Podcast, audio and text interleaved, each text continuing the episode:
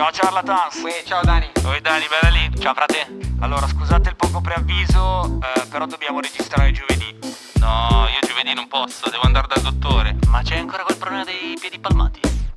Raga, ma che problemi avete? Io ho la disponibilità di Albertino, vi dico solo questo. Allora... Va bene. Non fatemi fare figuracce, per favore.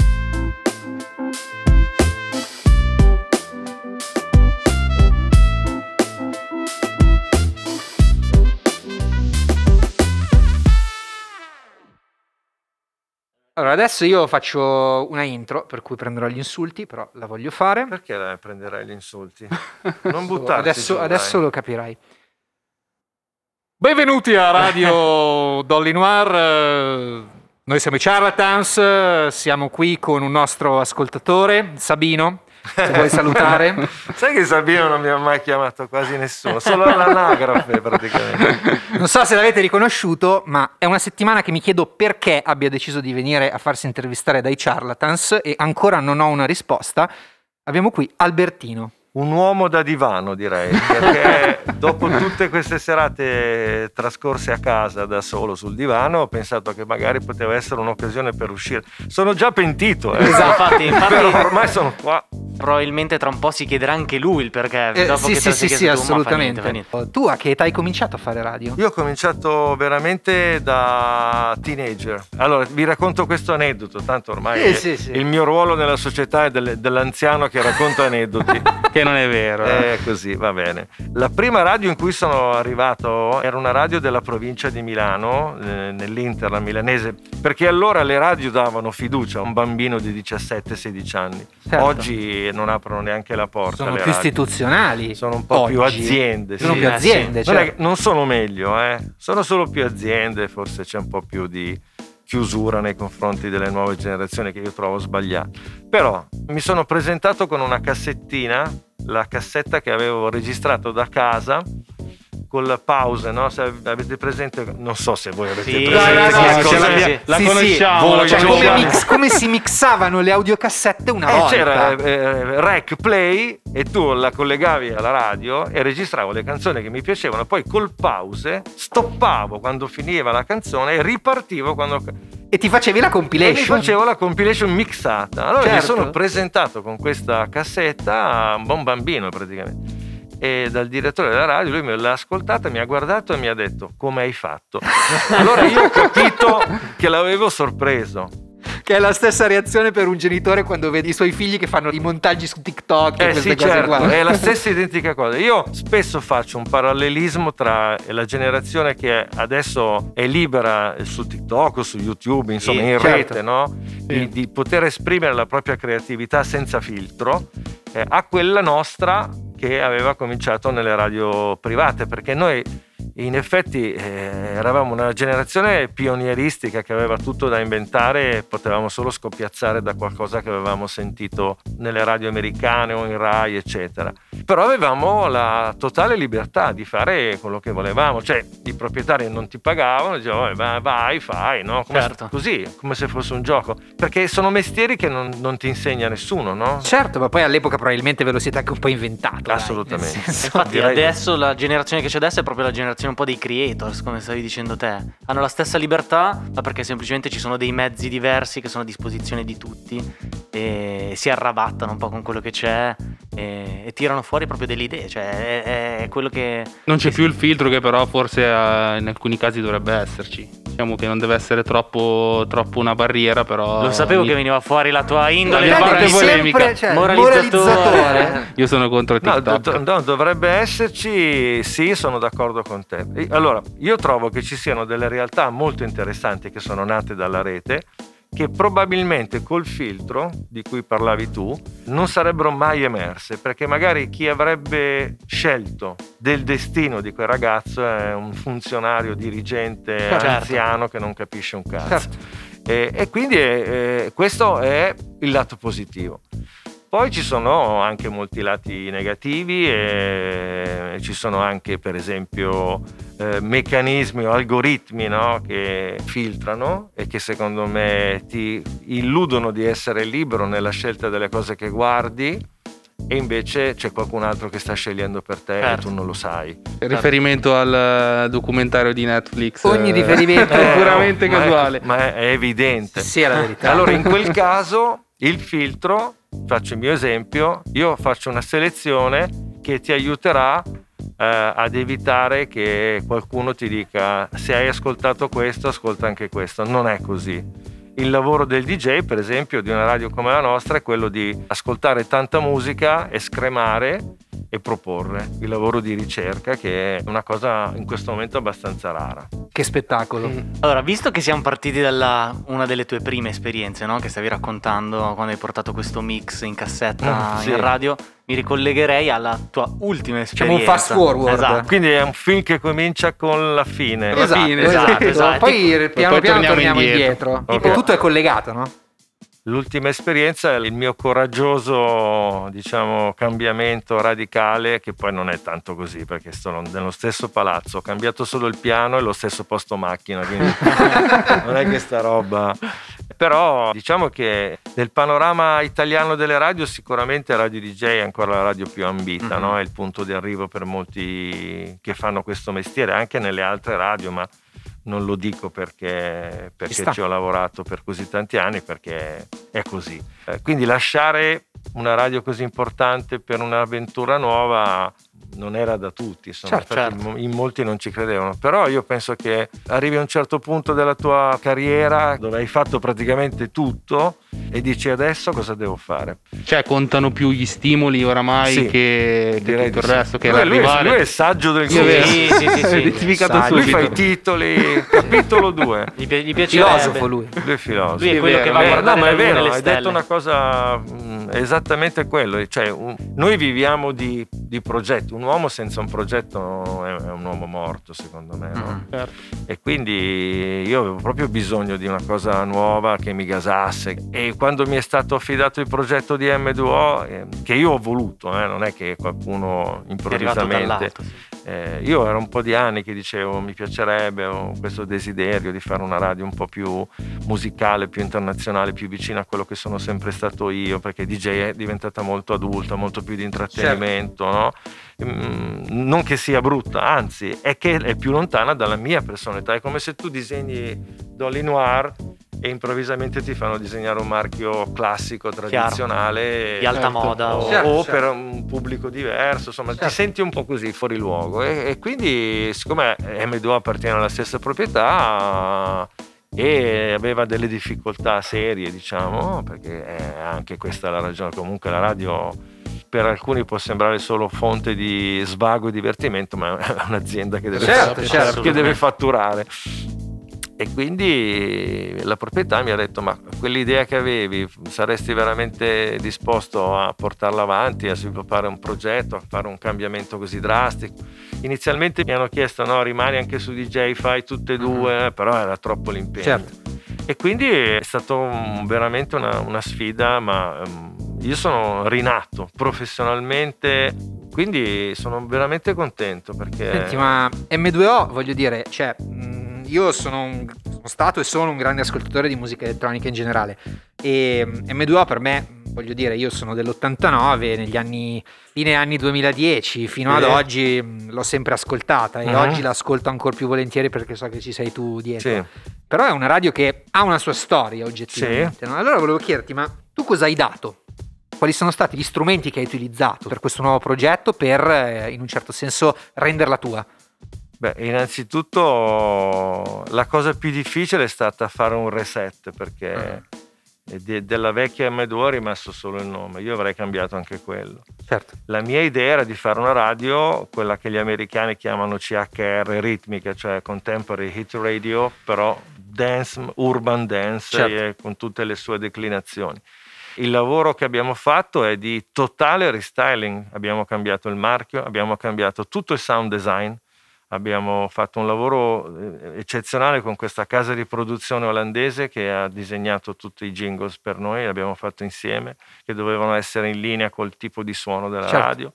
Abbiamo cambiato il claim, abbiamo cambiato il format, abbiamo cambiato il clock, abbiamo cambiato quasi tutti, praticamente tutti i conduttori. Il logo anche. Abbiamo cambiato il logo, abbiamo fatto una campagna molto bella con Giovanni Gastel, con la nostra agenzia interna, abbiamo rifatto completamente tutto l'archivio musicale, eh, abbiamo dedicato la fascia notturna a quelli che io chiamo i convintoni, cioè quelli più appassionati Certo. dei DJ, Mm. ci sono i più grandi DJ Certo. internazionali in esclusiva, è stato fatto molto.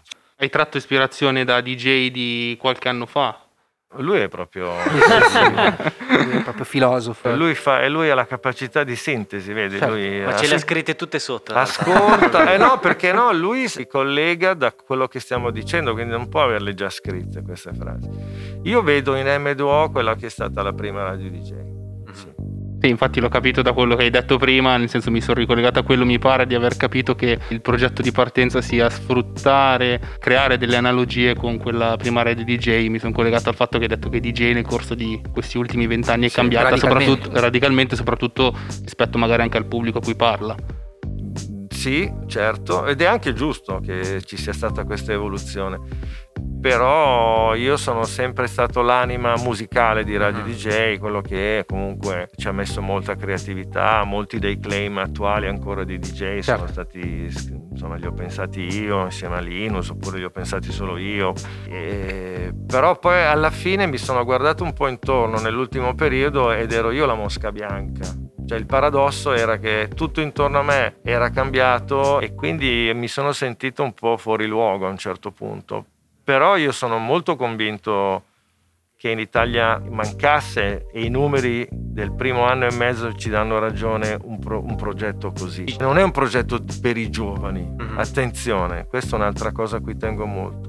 È un progetto per un certo tipo di ascoltatore. Cioè io posso avere l'età che ho, mi piacciono le robe di Dolly Noir, mi piacciono Certo. le robe di un certo tipo, e il giubbotto di pelle, sono molto attento a queste cose, la tecnologia, eccetera.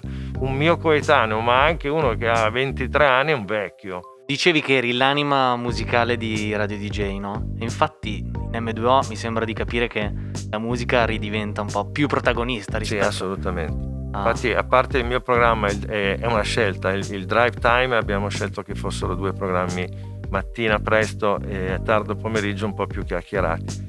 Ma il clock che abbiamo disegnato è proprio un clock che privilegia la musica, no? Mm. La musica è al centro e poi c'è tanta musica.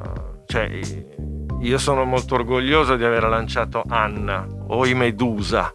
Certo. Parlando di hit Gigantesche. gigantesche. Questo è il nostro, la nostra mission, perché questo comporta il fatto che tu sei, quando tu riesci a collezionare una hit dopo l'altra come questa, per l'ascoltatore sei una garanzia che quando metti un'altra cosa nuova, prima di dire non mi piace, no, cazzo, questi qua, alt. Certo, certo. Senti, volevo dirti una cosa, cioè, tu sei sempre stato molto in contatto, secondo me, con il parlare ai più giovani in qualche modo, perché tu alla fine in radio DJ hai portato la musica dance, la musica elettronica eh, e il rap, che sono due generi che notoriamente si rivolgono, per quanto io non sia così tanto giovane, ho 31 anni, ai più giovani. Certo. Allora, Sì, io mettevo il rap 30 anni fa e mi ridevano, Mm. cioè, e- e- ed era un problema perché non... Infatti guarda, quando recentemente c'è stata questa esplosione vera, finalmente, del rap, della trap, quello, Sì, sì, sì. chiamiamolo come vi pare, mi faceva molto sorridere no? vedere che finalmente, eh, cioè quando noi mettevamo i Public Enemy, tutta quella, i Run DMC, tutta la vecchia scuola, era un casino, non ci cagava nessuno in Italia. Tra l'altro Ci mi credo. riempi il cuore di gioia, hai detto due nomi e... Sì, cioè io è una- c'è una domanda che ho in testa da, da oggi pomeriggio perché vabbè, io ho una fissa incredibile per gli anni 80, ultimamente sto cominciando a riapprezzare gli anni 90 che stanno tornando molto di moda. Quindi volevo chiederti, ma com'era lavorare con la musica negli anni 80? Cioè tu hai cominciato, tu, nel senso, la tua, se non, se non sbaglio, la tua striscia pomeridiana del DJ Time, che una volta erano tre programmi, se non ricordo male, era una Eh, fascia sì, che durava... era, era una fascia pomeridiana che integrava un, un paio di conduttori. Poi a fine anni 80 io con grande spirito battagliero, perché Claudio Cecchetto che è stato il nostro capo fondatore, è, secondo me è un uomo, un genio, Certo, un vero certo. genio, visionario. Eh, ho, conosciuto pochissime persone come lui, poi ha anche i suoi difetti, abbiamo avuto anche un, uno scazzo enorme, infatti poi ci siamo separati, però riconosco in lui una genialità unica Una visione. che, non ho mai visto in altri. Però lui aveva creato una radio che era di genere, no? che era appunto radio DJ dei primi anni. Ma negli anni, a fine anni 80 tutta quell'ondata di New Wave, eh, English, eh, capito, quella Certo. roba là stava scemando a favore dei primi dischi house e dei primi dischi techno e hip hop. E allora io, che non facevo il conduttore solo leggendo dei titoli che mi mettevo un altro, ma avevo proprio l'anima del DJ, cioè io voglio scegliere la musica. La musica, certo. E ho combattuto tanto. Poi è arrivato Lorenzo e con Lorenzo abbiamo trovato una grande complicità. Eh, perché anche a lui piacevano le stesse cose che piacevano a me. E quindi, Lorenzo Giovanotti. Giovanotti. voi avete- ok. Certo, certo, certo. E quindi mi ha dato una grossa mano a convincere Claudio che quello era il nuovo corso musicale da, da intraprendere. Ed era una figata perché io mi ricordo quando sono andato a Londra a comprarmi l'album dei De La Soul. Cioè noi ogni anno andavamo a Londra due o tre volte, esattamente come uno, un ragazzino viene in ticinese a comprarsi una maglietta, noi andavamo a Londra perché trovavi i dischi, trovavi la maglietta che non c'era in Italia e c'era sta, sta roba che Esiste sempre questo percorso, almeno è molto frequente dalle radio alla tv. Nel senso Gerry Scotti, eh, Eh, sì. cito Paolo Bonolis, che comunque eh, però non è, un, non è un percorso che tu hai intrapreso in maniera così decisa invece. Credo che no- soprattutto in quel periodo sia stato l'obiettivo di tutti quelli che facevano la radio, andare poi. Era, era la rampa di lancio. Era vissuta un po' come un mezzo di transizione per poi arrivare là. Noi ci siamo anche arrivati là, forse anche troppo velocemente perché Claudio ebbe l'idea di fare DJ Television, quindi Sì. noi siamo stati tutti coinvolti nel progetto TV. Io ero troppo giovane, aggiungo che ero anche troppo emotivo per andare Mhm. in TV, perché la radio era una mia dimensione, per uno col mio carattere era la dimensione perfetta, perché la radio è un, è un luogo per i timidi, no? Perché tu sei protetto, c'hai tu il microfono, uno studio, poi ai tempi io facevo tutto da solo, e parlavo e facevo tutti i miei viaggi, no? E quindi io quella chance lì me la sono un po' persa, mentre i miei colleghi l'hanno tutti cavalcata piuttosto bene. A un certo punto però io mi sono detto, ok, però tutti questi qua hanno lavorato in radio e, e poi sono andati in tv. Ma se io provassi a fare in radio eh, una cosa talmente eccezionale che possa avere lo stesso successo di uno che va in tv, e ci sono riuscito. Certo. Infatti uno dei miei vanti è essere così popolare, così... eh, cioè io negli anni 90 ero una rockstar, non potevo camminare, cioè ero sfera e basta? Sì, sì, sì, sì, sì. diciamo senza girarci troppo intorno. Certo. E solo con la radio, che era oggi probabilmente quello che è l'equivalente di, non so, un social dove uno ha milioni di, di follower. sì, non sì, un- non saprei trovare un... Beh, parliamo un po' del, del- cioè del- del motivo per cui tu negli anni 90 eri, motivo secondo me per cui tu eri una rockstar negli anni 90, cioè il DJ Time. Sì, E il tuo programma radiofonico, insomma, le tue erano due ore, se non ricordo mai, sono sempre state due ore anche nell'ultimo periodo, in cui tu eri libero di scegliere e mettere la musica che volevi. E Beh, me facevi- la sono un po' conquistata, eh, quella Esatto. libertà, perché poi io, la- allora, eh, facevo un programma alle due, che era un orario eh, molto importante, perché era l'orario dell'ascolto dei ragazzi al ritorno da La scuola. scuola. Quindi era considerato uno dei- degli orari più importanti, eh, cosa che oggi è cambiata totalmente. E io a un certo punto, eh, proprio come vi dicevo, scontrandomi con Claudio, cercai con forza di avere una mia identità, non essere un esecutore di una scaletta che qualcuno mi dava. Certo. E ho cominciato piano piano a personalizzare il mio programma. Però io ho avuto l'intuito di portare in radio eh, una serie di fenomeni che stavano accadendo che non erano radiofonici. Cioè dopo l'avvento delle radio private, le radio private a un certo punto erano noiose, non succedeva niente. Succedeva tantissimo nel mondo del club e nell'hip hop tra i DJ, la house, la techno. Io ho avuto l'intuizione di portare quel mondo lì in radio, che però era una roba molto trasgressiva. Credo che sia esploso il programma quando ho cominciato a mettere ste robe techno, house, eh, perché il ragazzo ha quell'indole lì, cioè il nostro focus target come pubblico era 16-17 anni, i 17 anni. Aveva quelle voglie Certo, lì. Vuole, sì, sì, sì. vuole vuole- ascoltare- vuole la lecca, vuole, Sì, sì, cioè non gliene frega un cazzo delle, La roba zarra. vuole, capito? E chi- nessuna radio gliela dava. E, avevo- e quindi hanno trovato in me il loro.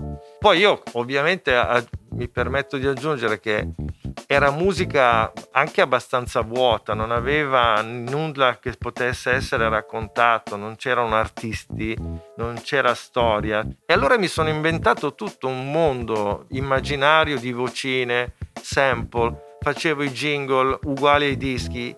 A un certo punto quelli che facevano i dischi mi facevano il jingle apposta per me. Era diventato Sì, sì. un format che non era replicabile perché era costruito da me su di me con l'ausilio di Fargetta, Molella e Preziosa che hanno dato un contributo. Poi noi producevamo musica, cioè era tutto un, un sound che poi e non era una roba strategica, una roba che è venu- mi è venuta. Così, sì, cioè sì, non sì. c'era un disegno. I due punti di forza erano quindi il, la musica e il linguaggio, Sì. quello che hanno caratterizzato, Sì. eh, che possono essere definiti diciamo avanguardisti. Assolutamente. Ok, erano quindi, eh, sono quelli che hanno poi determinato poi il successo del, del DJ Time. E...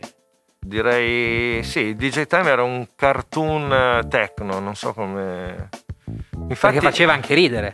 Eh sì, perché poi c'era l'ironia. Perché l'ironia ha sempre fatto parte del mio percorso, perché poi io sono un cazzone, un pirlone, mi piace sempre scherzare, faccio battute, così insomma.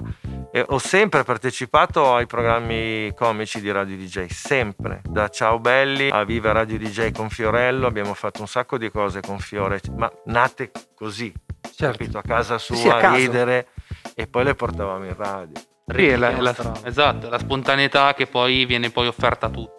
E stavamo parlando prima del- delle discoteche, no? O l'abbiamo accennato. Tu andavi a ballare. Esatto. Sapete che io non so dove stare. No, non sto scherzando. Cioè, io sono, ho sempre lavorato nella mia vita praticamente da quando avevo 18 anni fino all'anno scorso, quasi tutti i weekend, no? E quelle poche volte in cui sono andato a sentire altri DJ o che mi è capitato di andare a far festa, mi rendo conto che non so dove stare. Non sono né un ballerino né uno che si stravolge di notte, per sì, cui sì. non, cioè, Se devi scegliere, stai dietro la console Esatto. eh sì, possibilmente sì. Vabbè, beh, fa, anche, fa anche quello parte del- dell'ambiente. Tra l'altro avevo visto una tua intervista in cui raccontavi del- della fine degli anni Ottanta, cui appunto c'erano le sale da ballo, in cui da una parte c'erano di fatto, erano quasi delle balere, dicevi. I vecchi. E poi da una parte c'erano le stanze in cui iniziavano a mettere la musica, appunto la musica dance. Sì, sì. e- Ma ne ho viste tante, eh, soprattutto in provincia, perché voi, voi siete dei fighetti milanesi. Certo. No, ma anche noi siamo di ma provincia. se vi capita, eh, ma la provincia è un'altra cosa. Se Ah, vi certo. capi- quando ti capita di andare a fare una serata, che ne so, a in provincia di Frosinone, Certo. che poi ci sono delle province che sono anche molto più fighe di quanto uno possa immaginare. Però ci sono anche molte realtà che sono, sono tante Italia in Mhm. Italia. È come pensare che l'America è New York e Los Certo, Angeles, no? Poi cazzata. appena fai 100 Certo. km da New York inizi a vedere quelli vestiti da cowboy con i capelli lunghi dietro che ti guardano strano come se fossi un marziano. Diciamo che il, il mio punto di vista era molto privilegiato sotto il profilo, come dire, sociologico, no? Perché non è, non è da tutti sapere senza guardare studio aperto com'è l'Italia veramente, perché l'Italia veramente... è E io lo, lo registro ancora tutti i giorni perché Studio aperto. Sì, sì, sì, Studio aperto, sì, sì. Ehm, una domanda che appunto quando ho saputo che dovevi venire a parlare con noi Io ho pianto. eh, lui, lui ha pianto, sì, sì, eh, non ci ha risposto per due o tre giorni e poi si è ripreso. No, volevo sempre sul tema delle discoteche, ma tu sei più legato a, a quella che è un po' la mecca italiana delle discoteche, ovvero la Riviera? Oppure, non ho visto che sei nato alla fine a Paderno Dugnano, se non sbaglio, sei comunque anche legato ad alcuni locali qua a Milano. Diciamo che ci sono stati dei momenti meravigliosi in Riviera, qualcosa anche a Milano. Milano l'ho vissuta anche molto come diciamo milanese che non so negli anni 80-90 andava all'Hollywood solo per il piacere di uscire la Mm, sera Certo. perché era figo andare all'Hollywood, Eh, sì. allo Shocking, al Tocqueville, quel- però in quel periodo là, cioè Sì, noi sì, ci andavamo, ma ci andavamo proprio con Fiore, con Lorenzo, eh, io uscivo la sera, adesso non, non esco quasi più, però perché motivi vari, insomma, perché poi dopo so che mi asciugano e per non essere maleducato sto a casa. perché io do retta tu, io parlo con Come ti stiamo asciugando noi, Esatto. ti asciugano tutti eh, gli altri. però se penso ai momenti che abbiamo passato in Riviera, eh, le serate all'acquafan, le cose che ho fatto, così sono stati momenti incredibili. Però voglio dire, noi abbiamo fatto serate pazzesche in tutta Italia. Ah, io ho fatto otto anni al Moretto di Jesolo, per esempio, che è un altro tempio della musica techno, house, eccetera, dove Tito, che è il titolare, che è un mio grande amico, mi ha dato grande fiducia perché io avevo desiderio, dopo il eh, ciclo DJ Time anni 90, io come gusto personale sono molto più raffinato, cioè, però sei talmente eh, collegato a, a un mondo e, a- e a- e sei classificato, non so come dire, Sì, sì, hai marchiato come quello commerciale, tra virgolette, Certo. che fai fatica. Invece lui che aveva sempre avuto un locale dove sono andati i più grandi DJ da Sven Vatt Del mondo, sì, sì. del mondo, così mi ha detto no ma se tu vuoi, vuoi farti la serata tua, fare, mettere quello che ti piace, tech house, quella roba lì, fatela, te, io ti do fiducia. E ho fatto otto anni, ogni mercoledì d'estate Beh, e mi sono molto divertito. bello. Così come mi sono divertito tanto nel Salento negli ultimi anni, che era molto molto vivo. E quest'estate avevamo un progetto magnifico che a metà è stato interrotto, che è questo locale nuovo aperto sempre da Tito, Mhm. di proprietà di Cipriani, che era l'ex eh, ehm, Prince a Riccione, che è diventato Ah, sì? il musica, dove ho fatto, sono riuscito a fare 3-4 sere molto belle, però erano troppo Tra l'altro tanti di quei posti all'epoca hanno avuto il boom e adesso alcuni sono riusciti a reinventarsi, altri Sì, no invece. alcuni sì, al- altri sono. Il Cocorico è ancora chiuso, purtroppo. Pazzesco. Pazzesco. Sì, ma secondo me quando supereremo questo momento Covid, la, la riviera potrebbe tornare a- ad essere quella di una volta. Ti faccio, ti faccio una provocazione. Voglio sentire che... Che abbiamo un jingle che lancio io di solito. Sì, ma se dai la spiegazione non è divertente. Perché si cioè. vergogna, lui essendo quello saggio, poi quando deve fare il cazzaro si vergogna. È arrivato il momento della provocazione. Grazie Marci. Ma visto che parlavamo delle discoteche, spiegami un po', io questa è una cosa che ho sofferto un po' in passato quando andavo la questione della selezione all'ingresso. Cioè, te che l'hai vissuta da dentro di fatto, perché comunque Avevi la corsia prioritaria. Esatto, esatto. Cosa ne pensi di questa cosa? Beh, io l'ho vissuta da ragazzino anch'io quella roba lì di essere respinto, eh, non è divertente. Eh, ma io penso che ad alcuni piaccia rimanere fuori, non so, o sono arrivato a questa conclusione. senso? Nel senso che dove c'è questa difficoltà ad entrare, questa selezione così, eh, si crea anche un po' di quella magia, quel mistero, quella, quella curiosità. L'esclusività. L'esclusività. eh, facciamo così. Dipende chi la fa la selezione. Mhm. Perché se la persona che fa la selezione è una persona che ha l'autorità per farla, perché molto spesso la selezione veniva fatta in locali esclusivi dove eh, dovevi essere vestito in un certo modo. Sì. Questa è una- cosa che fa parte però degli anni 80 e 90, poi secondo me non esiste più. Eh, e allora quella la posso anche accettare. Se tu vai al Berghain, c'è uno incazzato nero tatuato a Berlino che decide lui fai un'ora di coda, se lui non vuole non entri. Questo accadeva anche in Ed è estremamente, Convi- estremamente arbitrario perché l'ho subita due volte. E anche convincente, devo dire, perché... Però eh, questo accadeva anche in alcuni locali di Riccione e di Milano, c'erano delle figure che diventavano mitologiche, no? che stavano sulla porta. Quando questo invece avviene in un locale di provincia dove c'è un coglione che non ha nessun tipo di autorità, che ti magari fa un'osservazione su come sei vestito ed è vestito peggio di te, allora a quel punto non- non- quella cosa lì cade, non vale più.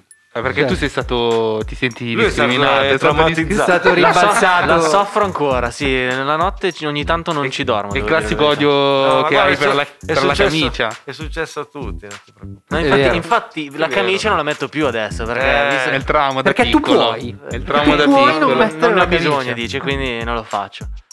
Invece, cambiando un po' tema, prima hai detto che comunque l'ironia ha sempre fatto parte della tua vita. Ed effettivamente, oltre che ad essere stato conduttore radiofonico, aver fatto televisione, adesso appunto direttore artistico Aver scoperto mille artisti, Esatto. insomma, tra cui gli articolo 31, Neffa, eccetera, eccetera, eccetera. Sei stato anche un comico alla fine, dai. Sì, io sono un comico ancora Eh, oggi. Sei stato esatto, è brutto, è brutto. Cioè. No, oh, eh, oh, eh, sì, eh, no, ma è esatto quello che dici perché quando tu dici sei stato è perché ti riferisci alla mia parentesi a Zelig, immagino. Non solo, beh, anche in radio, per Ciao esempio, Ciao belli. belli. Io mi ricordo, però, mh, è durato un- relativamente poco a Sganaway, che era un Sì, programma che sì. c'era su Radio DJ il pomeriggio. Sì, sì. Ciambola, no? Sì, anche sì.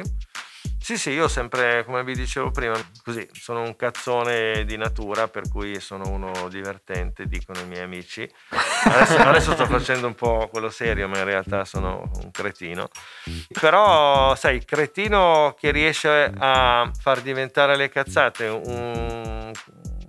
Innanzitutto la cosa più bella di questa faccenda è sapere che tu porti gioia a chi ti sta ascoltando è una cosa che ti fa sentire utile oltre che perché tu stai facendo un mestiere ma in verità Ecco. Certo. è oltre lo stipendio quello che tu Sì, stai chiaro. facendo stai facendo cioè me quando mi scrivono grazie per fortuna che ci siete voi perché oggi è stata una giornata di merda per me è il gol Una bomba, quello. sì, no, certo. è la cosa più, più bella del nostro lavoro portare un sorriso è ancora più difficile secondo me perché poi insomma anche l'etere ormai sono tutti simpaticissimi no? però io sono dell'opinione che l'ironia è una cosa che uno ha innata non, cioè non è perché funzionano quelli simpatici che tu pensi che puoi diventare da un giorno all'altro Certo. simpatico Sì, sì, cioè, è una roba che c'hai. empatia, ironia, sono una serie di elementi che o ce li hai o non ce li hai, non è che sei un bravo autore, improvvisamente sei uno simpatico.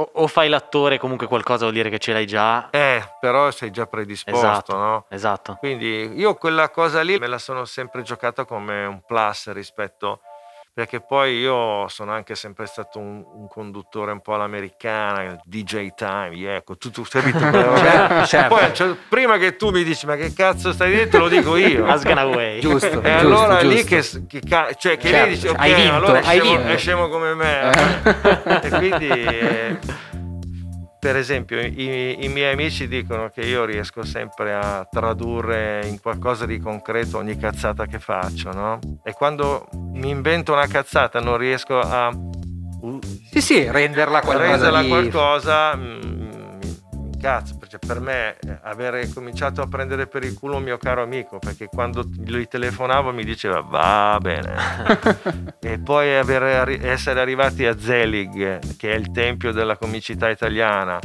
e essere apprezzato da Gino e Michele, da Bisio e raggiungere anche dei picchi di ascolto Certo, la prima serata sì. solo con una telefonata per me è motivo di grande orgoglio oltre che insomma, Perché ricordiamo stasera tu sei venuto col Cayenne. io sono venuto col Cayenne Turbo perché quello, quello normale è da poveri non dimenticatelo mai Che poi tra l'altro sta roba, io posso dirti, ma te ne te l'hanno copiata tutti. E beh, il milanese imbruttito è il figlio dei, Mm, del, sì, dei Ranzani, ma Ranzani. loro ai ragazzi lo, lo- gliel'ho detto, loro lo ammettono. Certo, certo. Ma va bene. Loro sono stati bravissimi, secondo me, a usare il mezzo no, Video, social, video, Eh il sì. social. Mm. Eh sì, Eh sì, perché per esempio, se DJ Angelo, che per me è un genio, perché DJ Angelo ha scritto sempre tutti i testi con me del- di Ranzani, eh, avesse avuto un po' più di voglia di collaborare, perché lui è ma cioè, ci sono alcuni artisti che sono ingestibili. Sì, sì. Eh, devi accettarli per quello che sono. Eh, e se avessimo trasferito li- tutti i contenuti di Ranzani su, su- usando i social, cioè facendo quello che hanno fatto poi loro, Sì, sì, sì, probabilmente avremmo, avremmo, Sarebbe esploso. Gli avremmo fatto fare una vita più lunga no, al personaggio. Poi, insomma, quella roba lì, un po' perché, non- un po', ripeto, con lui è un casino, un po' perché magari noi non siamo figli di quella cosa lì. No? Sì, certo, non avete dimesse Cioè, io, io, io so perfettamente come fare per avere più like o per conquistare tutti i miei. Ma non me ne frega un cazzo. Chiaro. Perché io quando mi faccio un selfie dico: Ma, ma ti rendi? Ma ancora che cazzo fai? Hai 50 anni. E le foto delle mie figlie non le metto, gatti non ne ho, cani non me ne frega. Però è, è una roba che non appartiene alla mia cultura, alla mia generazione, al mio modo di essere. Capisco che eh, insomma i ragazzini invece hanno quella roba lì ed è giusto che sia loro quel mondo là, no? Poi dopo i, so- i social li usiamo e anche con M2O per esempio abbiamo fatto un lavoro della Madonna sui social secondo me, che ci ha aiutato tanto a crescere così velocemente. Però io personalmente non diventerò mai Chiara Ferragni, Certo. Eh, ci sta. ma perché? anche se sono molto bello, no? Chiaro. perché voi lo state vedendo, voi Tu sei un uomo io sono un uomo molto bello. molto Affascinante, cioè, devo, dire che, devo dire che la tua voce mi, Beh, la voce corrisponde un po' alla mia, alla mia Fisicità, bellezza, la alla tua- mia fisicità. esatto. Ti ho mai sì, detto pe- pe- pensavo diverso rispetto a come ti sentivo alla radio? Tu o no, in no, in generale te l'è stato mai detto. Beh, no, perché poi alla fine mi hanno visto tutti, purtroppo. Ok, quindi era... Io me la sono giocata per anni perché prima la radio era veramente un luogo che era segreto, che, era, che è la sua magia. La radio non si deve vedere. Io sono contrario alla radio da vedere, proprio totalmente. Perché la magia della radio è che io dico sono sul Cayenne e tu mi vedi, hai capito? Io ti faccio, basta un effettino di una sgommata di una macchina. Sì, sì, sì, e io sì, ti ho chiaro. fatto tutto un mondo. E quella è la magia della radio. Se no, non- secondo me si chiama, non è più radio, è Certo. un'altra cosa. Certo. Un altro mezzo. Perché il Certo. motivo per cui eh, DJ eh, invece ultimamente che si è aperto invece sulla TV, sulla radio da vedere, in realtà te non ti si, vede, non ti si è visto spesso. No, è anche io un ma- po'. Esatto, quindi è questa la motivazione. Sì, io non ho mai deciso di non apparire perché reputi quella cosa la radio è la radio. Per me sì, anche se capisco che la TV della radio aiuti molto a raccogliere e a, e a- aumentare gli ascolti della radio. Però se magari un giorno andremo su un canale TV con M2O, noi faremo una TV dove non c'è mh, la possibilità di vedere la radio, faremo vedere dei video Sì, con sì, la sì, nostra sì. musica, la nostra programmazione, i nostri jingle e il nostro stile. Punto. Di accompagnamento più che Sì, altro. perché serve perché è quella roba lì è strategica. È un po' da vanitosi e un po' strategica, sono Certo. due le cose. No, una cosa che è pazzesca di, di te, cioè adesso senza... Ovviamente non, non- non ti conosco, però una cosa che appare è il fatto che, eh, cioè, tu sei, per quanto mi riguarda, ma magari dico una cazzata, un po' il simbolo eh, della, per me quantomeno, il simbolo della musica zarra, no? Mhm. Eh, eppure anche nel modo in cui... Invece ti sono un poni- fighetto io. Sì, Vedi cioè, come sono tutto vestito black, preciso, orologino. ascolti comunque musica... Mangio solo robe leggere. Sì, cioè, no, è una cosa... cioè io mangio solo eh, verdurina, Davvero? pollo, pesce. Ma chi è? ma- No, aspetta, cioè, no, ma la cosa, ragazzi, non bevo. Seguite Fargetta su, su- su- su Instagram perché lui pubblica sempre la foto di quello che mangia a pranzo ed è spettacolare. Lui mangia molto bene. Eh beh, dire. mangia con me. Mangia insieme. Grazie al cazzo. Sono io che gli dico cosa deve mangiare. Certo, certo, certo. Anche, guarda, ogni tanto faccio sta battuta con i miei amici che sono talmente troppo normale che devo cominciare a drogarmi prima che sia troppo tardi. Mettiamo un po' di pepe a... eh, perché sennò la vita. Perché nell'immaginario collettivo, soprattutto negli anni 90. Sì. Allora, io da ragazzino ho avuto il mio momento un po' trasgressione, canne, ma non sono mai andato oltre. Mai no? esagerato. No. Poi a un certo punto, quando ho cominciato a lavorare tanto seriamente, soprattutto di notte, ho detto: Io, se ogni volta che vado in una discoteca il proprietario insiste e mi offre da bere, o divento un alcolizzato Sì, sì, chiaro. e non posso accettare ogni Allora ho cominciato, mi sono dato uno stop, bevevo solo acqua. Ma negli anni 90 avevo i capelli lunghissimi, avevo sta faccia un po' scavata, no? Me- tutti pensavano che io fossi... Certo, tossico. E io glielo lasciavo pensare. Certo, Ma io certo. sono sempre stato regolare, ma io sono astemio. Ho cominciato a bere delle bollicine tre anni fa, perché eh, dai, prova, assaggia, ma in realtà non bevo neanche la birra. Faccio cagare, sono una persona orrenda. Assolutamente no, è solo che, boh, lo so, io percepisco questo contrasto eh, che è fighissimo, perché, cioè è molto, come posso dire, attraente, perché da persona che comunque ha scoperto la musica rap, che oggi è la musica più ascoltata, che ha scoperto, non scoperto, però insomma che ha portato in radio una roba che è sempre stata molto istituzionale, cazzo, la musica elettronica, cioè la, la musica dance, no? E, e, negli anni 90 la musica zarra pesante. Poi vederti dal vivo, cioè conoscerti comunque, e vedere che sei una persona estremamente posata, elegante, eh, simpaticissima, eh, per l'amor del cielo, però c'è questo contrasto che trovo molto interessante. Vabbè, mia figlia disse una cosa meravigliosa quando era piccolina eh, tuo papà cosa, chi è? Cosa fa? Mio papà si chiama Alberto di lavoro fa l'Albertino. Io penso che sia una delle cose... Una, la, tu che sei quello, quello, della sintesi, penso che sia una cosa. Sì, sì, è... Sentiamo come la sintetizzi adesso questa. Aia, qua, qua, È la differenza tra, tra persona vera e propria, tra padre di famiglia e personaggio. Vabbè, è stato veramente super un piacere averti con noi. Sono stato emozionato dall'inizio alla fine, ma al di là di ciò, noi per concludere diciamo, la conversazione con il nostro ospite, gli facciamo sempre una domanda un po' cazzona, eh, e cioè gli chiediamo qual è eh, il tuo eh, epic queen della vita, cioè il momento in cui ti sei sentito un figo da paura e hai detto ho vinto. Non per forza lavoro, eh? Non per forza lavorativo, eh, cioè vita personale, chi se ne frega. E il tuo a contraltare epic fail, cioè il momento in cui hai detto ho sbagliato tutto, ho fatto la cazzata più grossa. Voi volete sapere troppe cose. allora dici la seconda, il secondo epic win e il secondo epic fail. Eh. Mm. Vabbè, è, è, più facile per me collegare un momento di grande felicità e uh-huh. successo a un momento di lavoro. Ok. Anche se magari penso alla gioia che mi possono aver dato le mie figlie certo. quando sono nate, per certo. Eh, però io ho vissuto momenti veramente che mi porterò sempre nel cuore, cioè stare sul palco davanti a 20.000 persone che ti aspettano è una cosa è una di quelle cose che non si possono comprare, per cui è mm. la cosa più preziosa che esiste, no? come regalo che, può, che, puoi ricevere dalla tua professione o dalla tua vita. Poi io aggiungerei che spesso, ma non per falsa modestia, non è che sia né un gran cantante, ballerino o performer, cioè comunque uno che fa il DJ. E ma non voglio sottovalutare la nostra professione né, né, la mia figura, però insomma dai diciamo che... Beh però sei un grande entertainer. Eh, credo che sia il risultato di quello che io ho dato a, alla radio nel mio caso, no? e altri magari che hanno prodotto della musica fighissima e vanno, vanno a vedere anche un DJ. Quindi quelli, ci sono stati diversi momenti che ho vissuto di grande, grande gioia.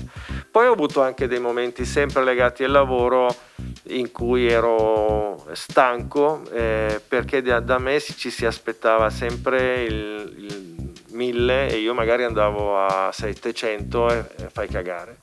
Okay. Perché tu devi andare a 1000 perché sei, sei, sei, sei il Perché sei Albertino. Perché sei Albertino. Poi, eh, e, e, ci sono stati degli anni in cui ho sofferto un po'. Quindi perché ero stanco. Perché... Il, diciamo un po' dei feedback negativi nel momento in cui tu non li sentivi giustificati perché... Sì tu comunque Direi... ci stavi mettendo il massimo. Magari non ci stavo mettendo il massimo, però nella, nella carriera di una, un creativo, penso di essere un creativo, insomma, eh, ci possono essere quanti anni di, di, di app, no? Certo. Se, tu guardi, se tu guardi le storie dei più grandi, adesso lascia stare me, che non sono niente, ma se tu guardi le storie dei più grandi artisti e analizzi la loro carriera, i primi cinque anni hanno fatto le loro canzoni migliori, poi hanno vissuto di sì. quello, cioè i Rolling Stones, non è che negli ultimi vent'anni hanno fatto una canzone bella. Certo, certo. Le hanno fatte tu- la gente vuole sentire I Can Get Quella roba Sympathy lì. for the Devil, I Miss You e, e Start Me Up, cioè, e i Beatles uguale, quando avevano vent'anni, no? Poi c'è anche da dire che gli adulti dicono, cazzo, hanno sbarbato Justin Bieber a vent'anni, un coglione.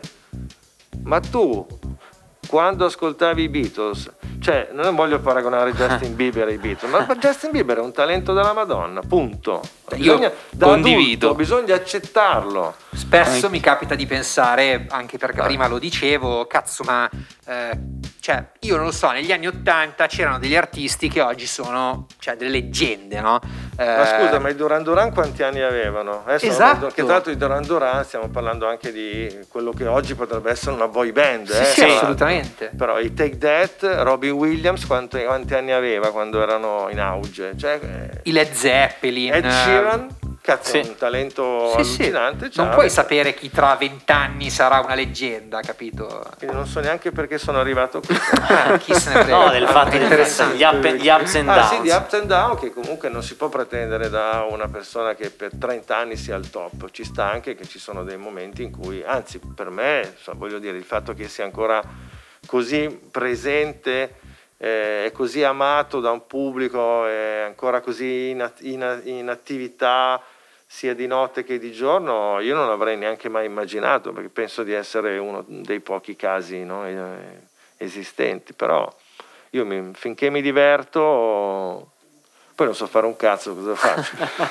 Se non faccio questo, che cosa faccio? Ditemi voi, che cosa faccio? Io non mi posso, non, non- non mi esprimo. Senti, poi io avevo un'ultima domanda eh, un po' personale, non so se vorrei rispondermi, eh, però ce l'ho dentro da un bel po' di tempo. Eh, preziosa Stiamo la parrucca o sono capelli veri? Eh, questa è una, è una dire. domanda che ci facciamo anche noi un po' ah, ok. tutti i giorni. Non pensavo di essere l'unico. Ti racconto questa cosa. Quando io ero più piccolo, molto più piccolo, che ascoltavo Prezioso, le sue produzioni e tutto il resto, eh, io lo, lo vidi e siccome all'epoca andava un po' la moda di mettere maschere da parte dei DJ e queste cose qui, io ero convinto che il, il suo Cappellino. cappello fosse uno dei cappelli con Con i la capelli come quello di. Gullit. Esatto, esatto, esatto.